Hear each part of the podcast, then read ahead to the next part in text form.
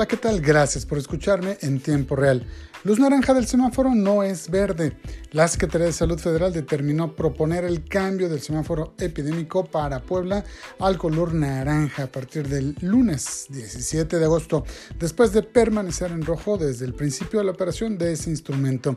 La decisión se tomó durante la visita a Puebla del subsecretario de Prevención de la Salud Federal, Hugo López Gatel, el pasado 31 de julio, cuando llegó a varios acuerdos con el gobernador Miguel Barbosa.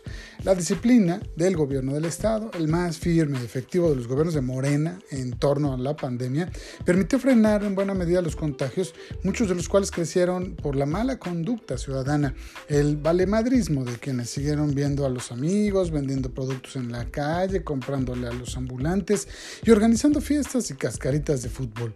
Puebla emitió decenas de decretos con los que se buscaba inhibir la proliferación del virus.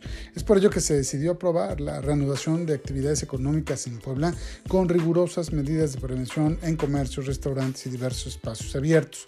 Puebla pudo reanudar porque la economía no daba para más. Cientos de empresas han cerrado y la vinculación de la industria manufacturera con la industria manufacturera de Norteamérica y canadiense hacía muy difícil seguir así.